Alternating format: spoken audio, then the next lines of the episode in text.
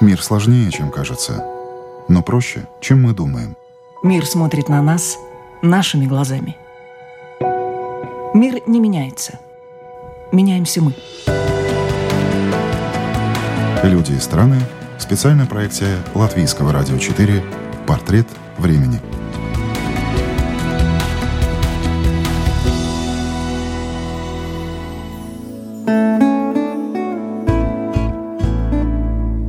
Долгий период, когда формировалось общество потребления. Сейчас на первый план выходит необходимость смысла. Так видит нынешнее время израильский исследователь в области мышления, психолог, писатель и руководитель проектов корпоративной культуры Леа Веденски – вы слушаете программу «Портрет времени». Меня зовут Яна Ермакова. И с нашей собеседницей говорим обо всем по чуть-чуть. О войне и мире, о смене парадигм, о старых и новых ценностях, почему Израиль впереди планеты всей, а израильтян называют избранными, как найти смысл жизни и о том, какие взрослые вырастут из сегодняшних детей. Молодежь, да, молодых специалистов в крупных цветущих компаниях уже никак вообще не стимулирует, например, деньги. Если они не понимают, зачем они это делают, отсутствие смысла, да, отсутствие понимания, куда и зачем они двигаются, оно э, ну, сводит на нет желания э, что-то делать дальше. То есть должно быть интересно, должно быть осмысленно, должно быть э, ну, потребность на то, чтобы как-то менять мир – быть полезным, нужным, да, там сейчас в сети развиваются вот эти течения, там сохранение животных, видов, там оздоровление того, всего пятого, десятого, ну и не говоря уже о том, что подростки, они все просто об этом говорят. Их тексты, ну, по крайней мере, вот, ну, активно думающие такие, да, не затюканные родителями, они все в размышлениях о том, каким будет мир и что я могу для него сделать. В компаниях на это потребность, основана на на какое-то единство, на то, чтобы почувствовать друг друга, на тепло человеческое, да, на то, чтобы завтра я ощущал, что я вот хочу утром встать, и моя жизнь полна смысла. Да? Я понимаю, зачем я встаю и для чего я это все делаю.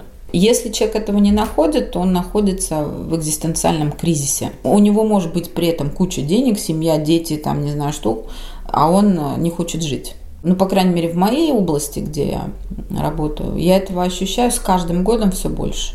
Вы сказали, затюканные родителями. Сейчас э, вот нынешнее поколение, можно их как-то затюкать? Мне кажется, у каждого там юношеский максимализм чуть ли не до глубокой старости будет присутствовать. Они готовы за свои интересы бороться, ой как. Ну, мне кажется, это нерелевантный вопрос. Это кто они вообще, да? Есть и такие, и такие, да, есть те, которых можно затюкать. Далеко не каждый ребенок в состоянии за себя постоять. Есть дети с другим характером. Но мне кажется, это как и в природе, да, то есть есть э, растения, которые выживают э, в любых условиях условиях, да, там пробиваются и не знаю что. Есть очень нежные растения, да, которые там нет солнца, нет дождя, там что-то, оно бац, уже погибло. Поэтому это очень сильно зависит от того, ну, в какой среде изначально там ребенок родился, какие у него ну, врожденные какие-то качества, да, там и, и так далее. Поэтому все они вот такие куда-то добивать, ну, как бы я не могу так э, обобщать.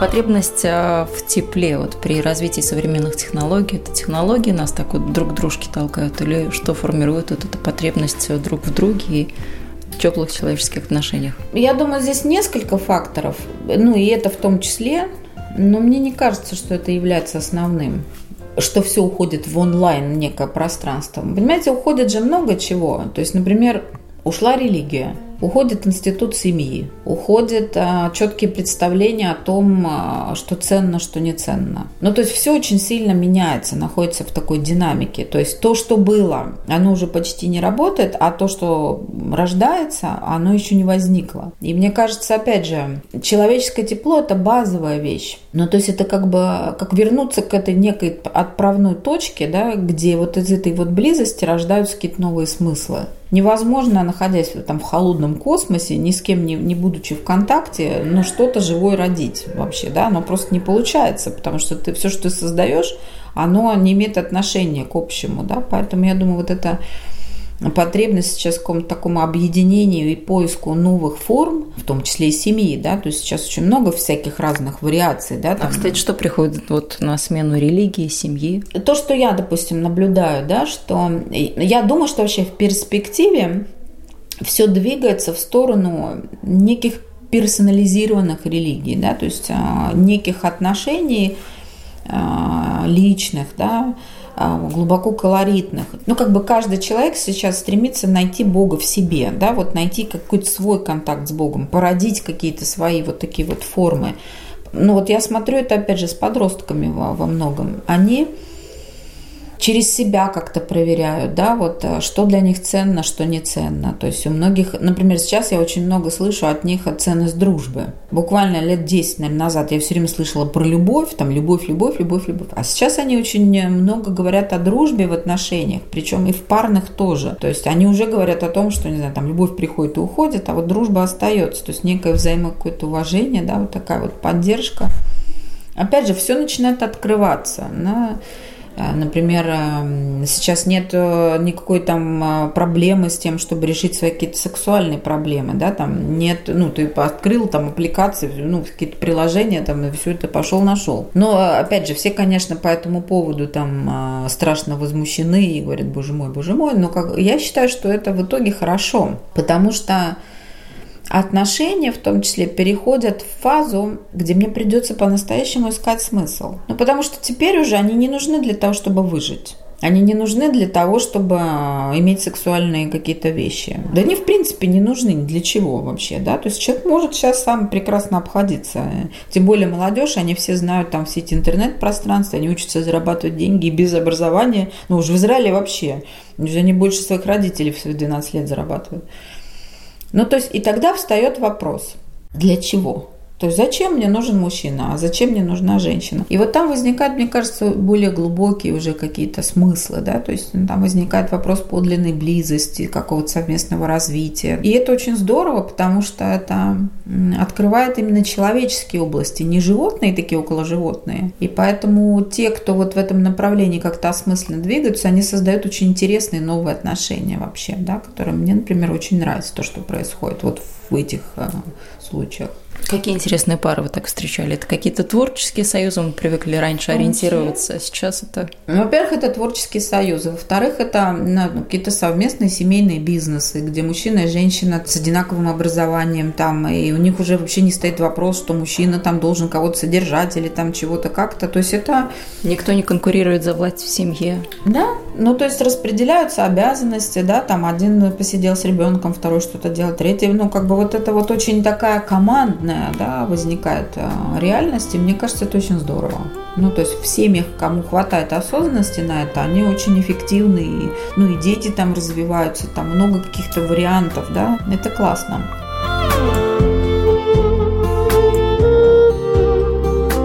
Мне показалась интересная мысль э, модельера по Карабану. Он говорил об асимметрии в отношениях между мужчиной и женщиной, когда больше однополых пар создает, что мир, он, в общем-то, умный, он сам регулирует вот таким образом перенаселение на планете. Согласны вы или нет с этим?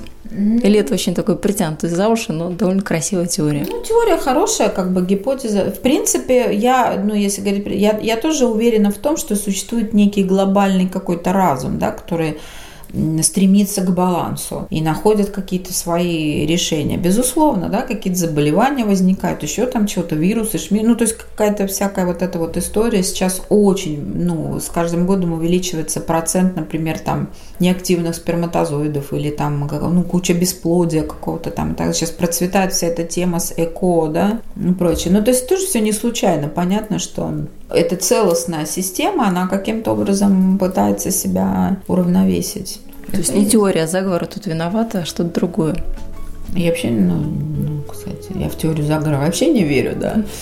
Ну, я думаю, что да, сама природа и само мироздание, оно себя балансирует. Ну, психика, по крайней мере, человеческая точно так устроена. Если ее не насиловать, она очень органична.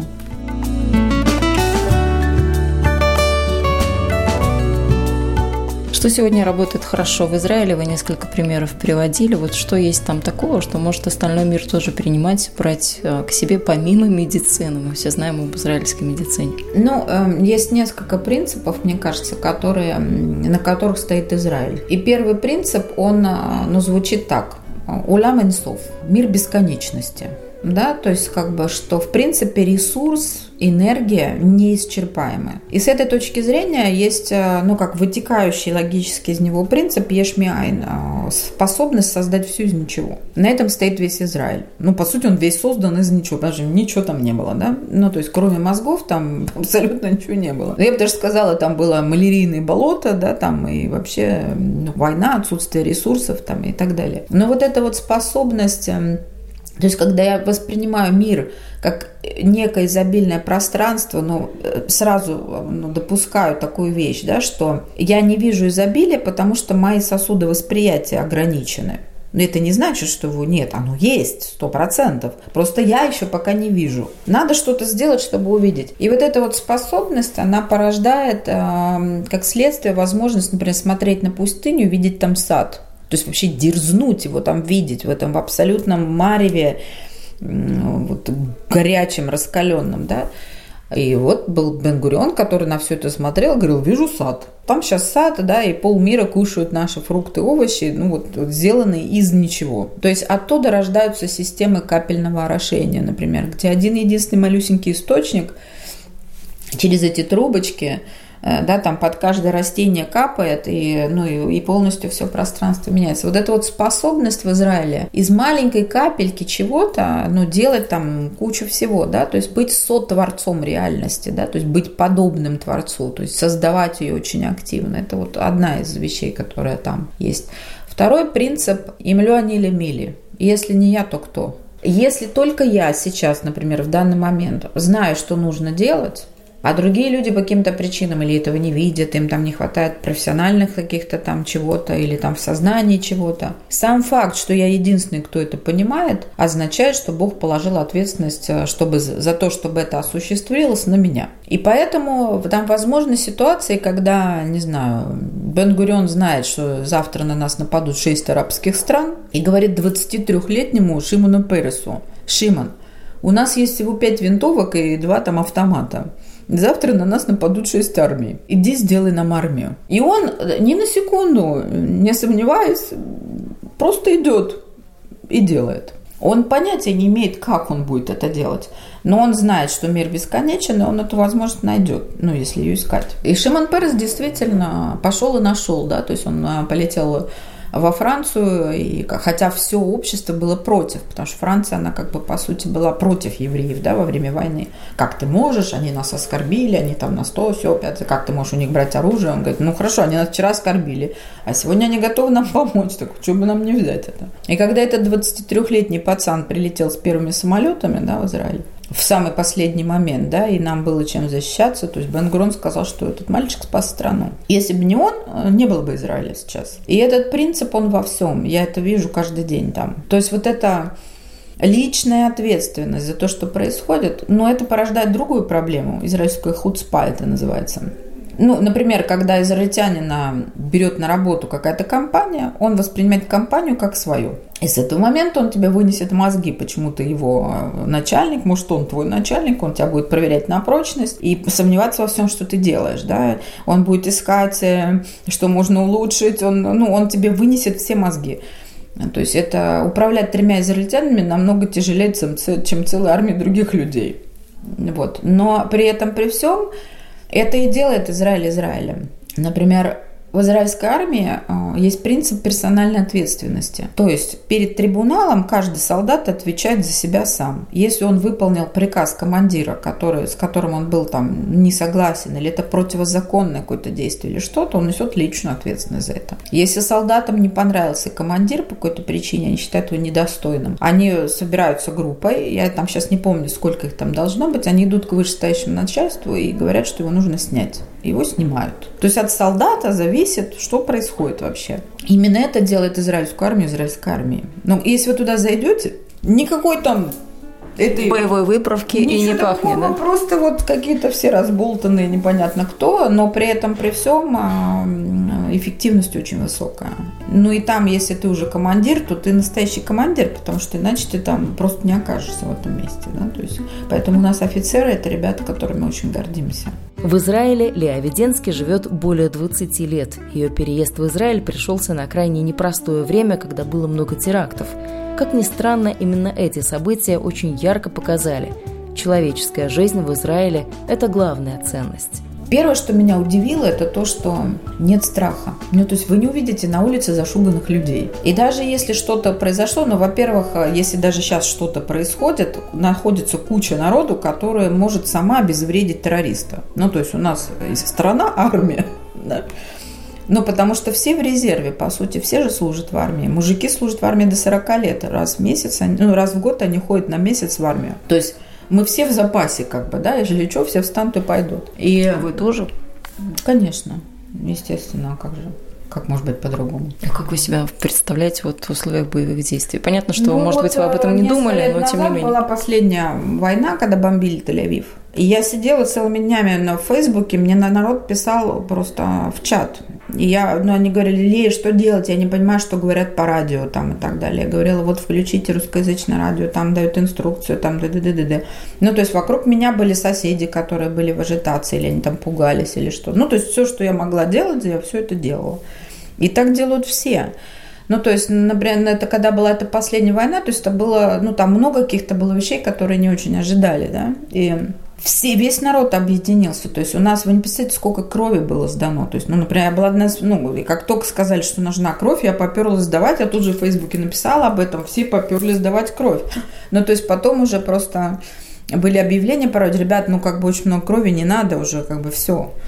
То есть все все делают, что они могут сделать, да, то есть они нет такого, что кто-то там куда-то сваливает и, и так далее. Там. Ну, есть люди, которые, например, отправляли детей куда-то там, да, допустим, если была возможность, но основная масса, кто себя ощущает как израильтянин, он находится там.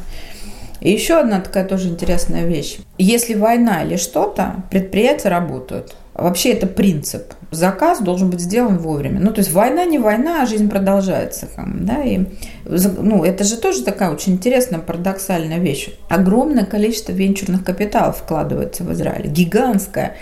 Вы не представляете, сколько инвестиционных денег, сколько стартапов, там, не знаю чего. А ведь деньги не очень любят риски. Понятно, что они рассчитывают на дивиденды, но вот риски такая вот спорная территория. Деньги любят риски. Но это довольно известная вещь, потому что большие деньги там, где большие риски. И поэтому в этом смысле, ну, я думаю, что, опять же, инвесторы, как, ну, со сколькими я там уже общалась, они всегда мне говорят, ну, слушай, знаешь, проект это вторично, я всегда вкладываю в человека, ну, то есть кого я вижу перед собой. И когда он видит перед собой человека, который, ну, за жизнь всегда, да, там он будет пахать и делать то, что нужно в любых условиях, ну, то есть он э, понимает, что но если человек способен в таких условиях это все делать, да, вот, вот ну, как бы в него стоит вложить. Опять же, откуда это все берется? Да потому что генеральная ценность – жизнь как таковая, да, а я же сама, ну, тоже как бы росла в обычной там советской культуре, да, там вся приехала, ну, чуть-чуть больше там 20 лет было. Ну, то есть герой должен быть мертвым, как-то, да, там, а, а святой должен страдать, ну, как-то вот все же вот так вот. И я была поражена тем, что в Израиле совершенно другая парадигма на эту тему, как бы, да, ну, ты герой, если ты выиграл бой, еще и пришел домой, ну, живой, и вообще там все с тобой нормально. Вот тогда это вообще супер круто, то есть тебе не надо умирать, чтобы быть героем, да. Ну и если ты там ничего лучше не придумал, как лечь на амбразуру, ты, то, ну, скорее всего, ты просто тупой. Ты просто не увидел суслика какого-то там нужного всей этой истории, да, чтобы решить проблему как-то по-другому.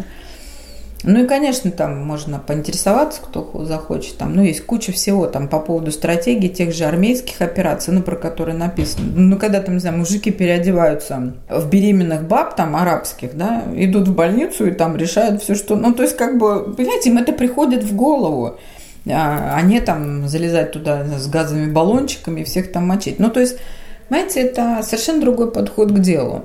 Ну и потом, как ты чувствуешь себя, если будучи солдатом, за тебя твоя страна готова тысячу террористов отдать в обмен, чтобы ты вернулся домой. И тоже я когда-то интересовался, почему, собственно, жизнь так важна. Но ну, это мой личный взгляд на вещи. Да. С древнейших времен существовала такая как бы идея, что ты игрок, то есть ты можешь делать тикун мира, да, как бы исправление мира, то есть быть активным игроком и сотворцом, только пока ты в теле.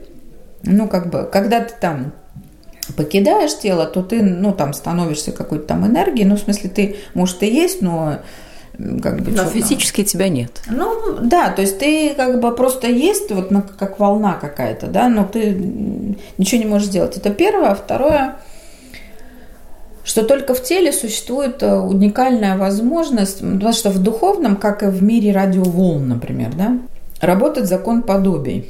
То есть ты можешь познавать или ощущать объект, только если он с тобой на одной волне.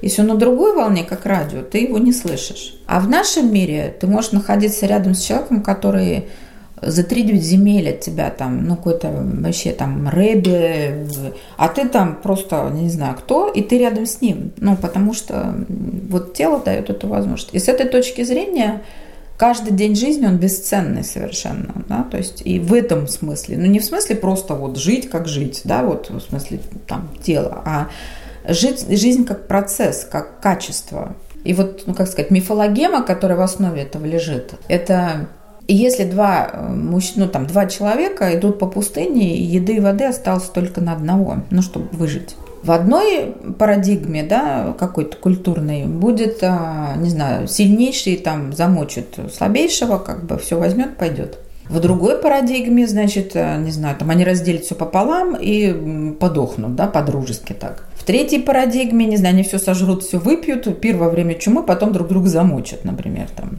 Ну, куча всего. В еврейской парадигме а, они бросят жребий. То есть отда, отдадут как бы на волю Всевышнего. Вообще жребий очень сильно использовался вообще и до сих пор, мне кажется. И тот, кто выиграл жребий, они оба в, в полном смирении как бы находятся с этим. То есть тот, кому выпал жребий, он должен сделать все, чтобы выжить. То есть жизнь должна продолжаться, он должен все сделать для того, чтобы привести помощь и так далее, но он должен двигаться. А тот второй абсолютно спокойно принимает эту судьбу. Если там что-то изменится и так далее, ну то есть, по крайней мере, жизнь, она должна продолжаться при любом раскладе. И это очень, очень ощущается во всем. И это очень классно. Таким образом, три кита, на которых стоит Израиль, это личная ответственность, ценность жизни и идея о том, что мир бесконечен. Но это не отменяет проблем, связанных с палестино-израильским конфликтом, который длится уже не одно десятилетие. Впрочем, и в этой ситуации нашел свое отражение израильский подход и израильский характер – что нас не убивает, то делает нас сильнее, считают в Израиле. Лея Веденский проводит интересную параллель. Ну, например, если ваш организм перестанет атаковать микробы и вирусы, вы станете очень слабы. Ну, то есть тот сам факт, что вы все время находитесь в пространстве, все время атакуют, ваш иммунитет все время работает, и как бы это... Все время в тонусе. Делает вас живым, да. И здесь то же самое, ну, как сказать, нам просто не дают спать. И не сила, которая все время нас как бы стимулирует. Ну, не знаю, мы придумываем там какие-то установки, они там роют туннели. Они роют туннели, чтобы зайти на нашу территорию, мы придумываем какие-то там конструкции, которых обнаруживают. Они там что-то еще, мы там что-то... Ну, в общем, ничего не останавливается, все дальше продолжается. Ну, а если говорить про ну, перспективу, по крайней мере, которую я там впереди вижу, ну, не знаю, там, сколько мне еще осталось, да, вот в этой жизни быть. Это очень глубокая идеологическая проблема, которая требует очень креативного и очень необычного решения. То есть для того, чтобы ее решить, на мой взгляд, нужно достичь высокой степени мудрости. То, что такое решение есть, я не сомневаюсь. Но просто, понимаете, опять же, для того, чтобы его найти и увидеть, нужно достичь такого состояния. А ну, как сказать, очень часто, например, человек, когда он в режиме выживания или войны, то есть он, а, как сказать, он занят вот этими задачами, да, то есть, ну, я, например, понимаю, что у нас там 80% бюджета страны уходит на оборонку. Кто знает, если бы мы вкладывали в мирное развитие, вообще, что бы было, я даже не представляю, честно говоря, если и так-то все там э, вообще несется с бешеной скоростью. Скорее всего, при своей жизни я не застану какого-то такого решения вопроса, но он рано или поздно, конечно же, будет. Ну, потому что ничего не бывает вечно, как сказал Соломон, это тоже пройдет. Ну, как вы смотрите тогда вот со своей позиции на Европу, которая наращивает вот этот э, военный потенциал, тоже тратит огромные средства на оборону. Конечно, они несравнимы с тем, что тратится в Израиле, но тем не менее. Но мир же сейчас очень интегрален, он очень э, слит да, между собой. Сейчас вообще ну, в некоторых странах даже не можете понять, где вы находитесь. Такое ощущение, что везде все одинаково. Одни и те же магазины, там, не знаю, молодежь вообще везде на одно лицо. Один ответ – Глобализация. И естественным образом работают какие-то законы. Ну вот как сидит бабушка, побирается. Прошли мимо, дали ей там 2 евро. Ну, она там, не знаю, пошла булочку купила. Может быть, она является частью чего-то бизнеса. Допустим, 1 евро у нее там собрали. Ну, хорошо, она съела. Но если вы ей дадите 300 евро, то очень может быть, что эту бабушку убьют. Ну, то есть наличие всевозможных ресурсов – да, оно э, имеет некие последствия, да, и вот чем больше какое-то благосостояние страны или какие-то ценные территории или что-то там еще или что-то там еще, чем этого больше и чем более эгоистичное общество вокруг, ну, тем больше опасность, то есть естественное желание э, строить заборы там и вот как-то защищаться. Для того, чтобы этого не было, то есть нужно, чтобы появилась надстройка, да, ценностная некая надстройка. Вот тоже интересная же вещь, скажем. Я всегда вот задумываюсь периодически над этим. Ну вот, например, в России вы идете, и там а, все эти лотки там всякие, где мороженое продают, все закрыто на замок. Ну, потому что воруют. В Израиле нет. Ну, все открыто. И не воруют. Не воруют. И почему-то эти же люди, которые воруют в России, в Израиле почему-то не воруют. Почему? Да, вот встает такой вопрос. То есть если начинают, ну, как бы работать некий, некий другой контекст культурный, да, и какие-то другие культурные нормы, это, ну, даже когда вы из другого какого-то места попадаете, да, на вас это влияет. Я помню шок, например, одних моих там друзей из Казахстана, которые, будучи в Австрии, приезжали там через какую-то деревеньку небольшую, а там возле каждого дома стоят корзинки, где лежит хлеб для молочника, который проезжает утром, и там а, дядьки, который развозит хлеб – и вот это лежит эта сумма. То есть, ну, если там по всему этому пройти и собрать, ну, там прям нормальная такая сумма получится. Но несмотря на то, что они бы, может быть, у себя бы это сделали, здесь они этого не сделали по какой-то причине. Ни камер, ничего нет, деревня. Ну, то есть, э, я думаю, что, опять же, мы в какой-то момент, мы, я имею в виду люди вообще, человечество, в какой-то момент мы все равно придем к, не, к необходимости двигаться выше. Потому что бесконечное наращивание вооружений тоже пройденный этап. Все понимают, что никуда не приведет. Ну, как бы окей. Мы все равно будем вынуждены остановиться и начать там договариваться. И, потому что ну, в противном случае мы уничтожим сами себя.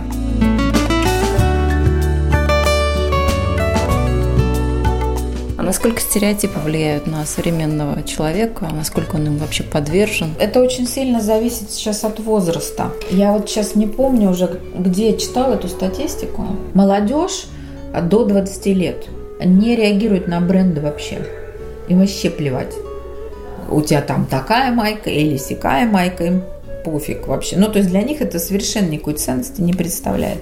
А чуть постарше поколение, они все еще носятся с этими марками машин там, и так далее. Ну, в Израиле я это вижу. Вообще вся молодежь, которая там 20, чуть больше 20, они вообще не хотят ничего иметь начинают набирать обороты вот эта вся тема ко-ливинга, то есть когда там начинают жить в одном каком-то пространстве, где люди по интересам, где у них там, ну, как бы вот общий дом, где можно что-то тусить там. Да, И одна машина на несколько человек, да? да? Никто, ну, в Израиле, я не знаю, сейчас уже почти нет людей, кто владеет автомобилями. Это вообще никому нафиг не надо. Ну, то есть есть лизинг, есть вот это все. Люди очень много вкладывают в себя, то есть они много путешествуют. Вот молодежь, поскольку они выросли в ситуации очень сильно отличная от нашей, да, то есть, ну, они привыкли к тому, что любая информация на кнопку нажал, он ее получил. Они, они кнопочные, да, их мышление совсем другое. И в этом плане они способны перерабатывать огромные потоки информации. они уже умеют сравнивать, молодые совсем. Они вообще не смотрят телевизор. Они смотрят только интернет. И они смотрят всякие разные каналы. Многие из них говорят на английском и вообще там на языках. Не потому что их в школе научили, а потому что они как бы тусят, варятся в этом во всем. Там песни какие-то слушают, то все. То есть у них как бы просто это есть. И они э, ну, как сказать, у них уже есть вот это вот просто какая-то естественное, ну, как бы сравнение, что к чему. То есть, когда такие бесконечные потоки информации – ты уже начинаешь выделять что-то подлинное, ну, то есть, потому что куча мусора просто, да. И те из них, кто ну, вот, начинает думать в категориях все-таки какого-то глубокого осмысления мира, да, и вот себя в этом мире, они очень дифференцируют информацию. Если э, машины уходят в какое-то прошлое, мы можем арендовать их, действительно брать э, в лизинг и так далее, то, мне кажется, недвижимость никуда не ушла из вот этого вот а, поля человека, который хочет чем-то владеть и иметь какой-то капитал. Ну, тоже, понимаете, опять же... Предпочитает сдавать, и это очень сильно влияет на рынок недвижимости, аренды, все Именно. меняет. Ну, то есть, понимаете, все-таки сейчас людьми движет не то, что двигало раньше. Ой, вот свой угол, без своего угла вообще там все. Это инвестиции, да, то есть это не в смысле желания владеть. Ну и что, что ты ей владеешь? Дальше-то что, да? То есть если ты с этим ничего не делаешь. Но кроме того, что ты все время платишь за нее бабло, как бы толку-то от нее. Поэтому люди уже как бы осмысляют. То есть есть кто покупает, перепродает, ну то есть двигается то есть все равно задачи совсем другие. То есть все-таки ну, довольно давно не было войны. То есть все-таки вот эти стратегии выживания меняются на стратегии жизни, да, то есть ну какое-то движение, инвестиции. Все равно война это другое совершенно состояние. И вот это военное поколение, послевоенное поколение, да, еще мои вот родители, допустим, они еще жили в парадигме выживания. Ну, вот, не говорю, что там про бабушка и так далее, да.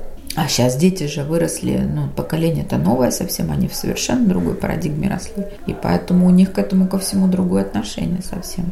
Как элита себя чувствует, вот как вам кажется, при том, что все меняется, при том, что уходят какие-то старые парадигмы, вот эти вот э, семейные кланы, когда кто-то владел вот большим бизнесом, семейным, у детей уже все немножко иначе, иные приоритеты, интересы капитал больше тратят, чем его накапливают? Ну, не знаю. Вот, э, по крайней мере, как бы вращаясь в сфере бизнеса, да, где я занимаюсь корпоративной культурой, идеологией, там сейчас встает вопрос о том, как передать детям капитал и там бизнес или что-то так, чтобы это было на их языке, да, то есть чтобы это было ценно для них, да, и как бы с учетом того, что, опять, ну это же неизбежно будет меняться, ну все меняется, мир очень быстро меняется, да, и бизнес не будет жить, если он не будет как бы в этой струе да, находиться. То есть э, перестанешь быть полезным, перестанешь быть качественным, перестанешь меняться, обновляться, ты просто, ну, как бы, тебя снесет этим потоком. И поэтому сейчас вот, ну, большой вопрос встает, как бы, технология передач, да, новых смыслов в этом во всем и так далее. Вот один из бизнесов,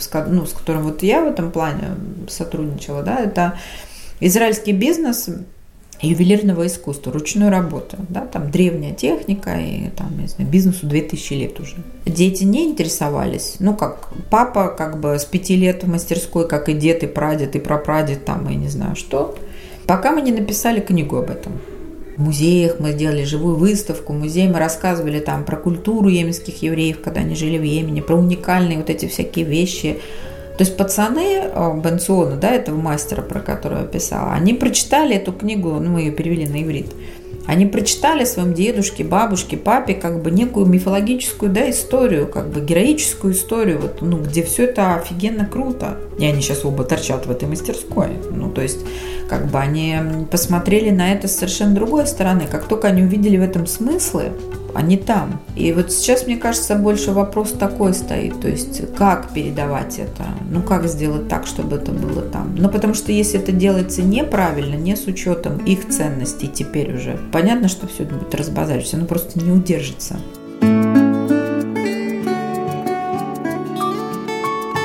Но вы очень много уделяете внимания смыслам, а как сегодняшнему человеку найти смысл в жизни? Вот что для него должно быть важно, может быть важно? Что имеет смысл сегодня? Ведь многие гоняются за смыслом жизни. Что это такое? Я думаю, что очень многие люди не находятся в контакте со своими подлинными желаниями. Их мозги а, законопачены всякой всячиной. Ну, как бы они совершенно не могут распознать, что их, что не их.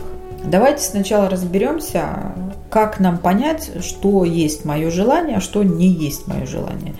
Потому что если у меня нет контакта с моим желанием, я не могу найти смысл. Ну, как бы, вот этот сосуд, в который должно что-то налиться, да, то есть если его нет, то что бы я туда не лил, ну, как бы, просто все уходит в песок. Почему, ну, в Израиле огромная разница, конечно, с этим. Потому что ребенок, он там не успел родиться, вы уже начинает спрашивать, что ты сегодня хочешь покушать? Чего ты хочешь сегодня поделать? А что тебе, милый мой, интересно?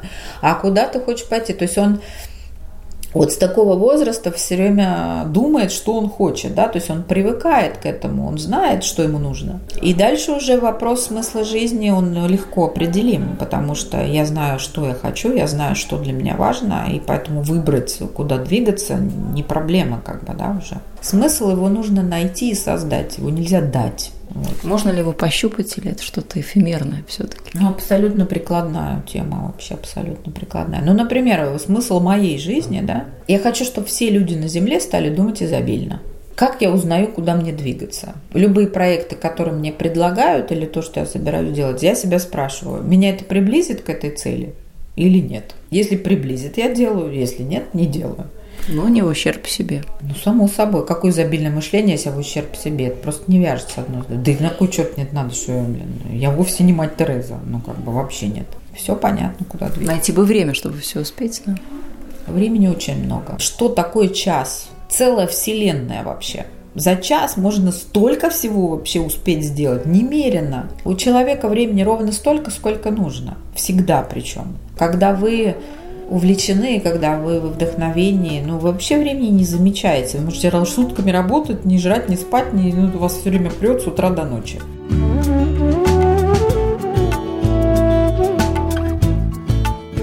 Вопрос заключающий будет а, по поводу евреев что такое быть евреем? Это одна часть вопроса, а другое отношение к евреям, как оно меняется сегодня. Сегодня это комплимент быть евреем, сегодня это имеет какие-то другие коннотации. Вот что сегодня это означает? Ну, я буду говорить некую свою концепцию, которую я присвоила, потому что она мне близка. Есть же эта вся идея избранности. И мне когда-то было это очень интересно, вообще о чем речь по своей природе я терпеть это не могу. Ну, как бы вообще вся вот эта тема арийцы, не арийцы, ну, вот меня от этого тошнит. Но поскольку я все-таки с большим трепетом отношусь к духовному наследию наших праотцов, да, то есть э, это были люди необыкновенно умные, да, необыкновенно глубокие, с глубоким контактом с миром. Мне стало интересно, что имеется в виду, собственно говоря, там. И оказалось, что э, суть этого явления, вот избранность, она в том, что мы как бы те, кто прорубает джунгли, ну вот для всех остальных. Ну, то есть мы просто вот некая такая вот э, субстанция, которая, ну, самая, может быть, эгоистичная, самая, может быть, какая-то вот сложная и так далее. То есть наша задача находить эти какие-то формы гармонизации, исправления себя и мира – упаковывать это и передавать другим. Когда ты это передаешь, никакого антисемитизма нет, потому что ты выполняешь свою метафункцию по, ну, по отношению к другим. Да я хочу, чтобы все страны процветали, как Израиль. Я хочу этим делиться, я хочу им рассказывать, как это делать. Я хочу, чтобы всем это так было классно, чтобы у всех была медицина, у всех были мозги, у всех было изобильное мышление. Я хочу, чтобы это было больше. В большей степени сам по себе Израиль, да, он в этом плане, я считаю, что он очень полезен для мира, да, потому потому что это просто кузница идей, кузница, ну там бешеное количество выходит публикаций, там куча исследований ведется, там, ну просто он очень продуктивный в этом смысле. И поэтому он игрок сейчас, да, то есть Израиль стал брендом, быть израильтянином стало очень круто на самом деле, да. Да даже, опять же, даже вот ненависть там а, арабов, допустим, это тоже показатель, ну как бы, что все на самом деле хорошо. Напомню, гостем программы «Портрет времени» сегодня была израильский исследователь в области мышления, психолог, писатель и руководитель проектов корпоративной культуры Лея Веденски. Поучиться у Израиля сегодня можно много чему. Израиль недаром называют второй Кремниевой долиной. По количеству высокотехнологичных компаний он уступает только США. В Израиле также самая высокая концентрация ученых на душу населения – 145 на 10 тысяч жителей. Там же больше всего научных публикаций и патентов, а на научные исследования тратится больше, чем в любой другой стране – 4,5% от ВВП. Еще 60 лет назад на мировом рынке Израиль знали в основном как продавца цитрусовых, а сегодня половина всего экспорта приходится на высокотехнологичную продукцию. Значит, что-то в этом все-таки есть, и в Израиле поняли что-то очень важное, чего до сих пор не поняли в остальных странах мира. Вы слушали программу «Портрет времени». Этот выпуск для вас подготовила и провела я, Яна Ермакова. До встречи ровно через неделю.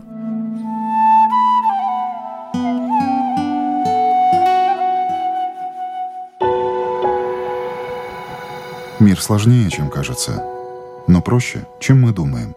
Мир смотрит на нас нашими глазами. Мир не меняется. Меняемся мы. Люди и страны. Специальная проекция Латвийского радио 4 «Портрет времени».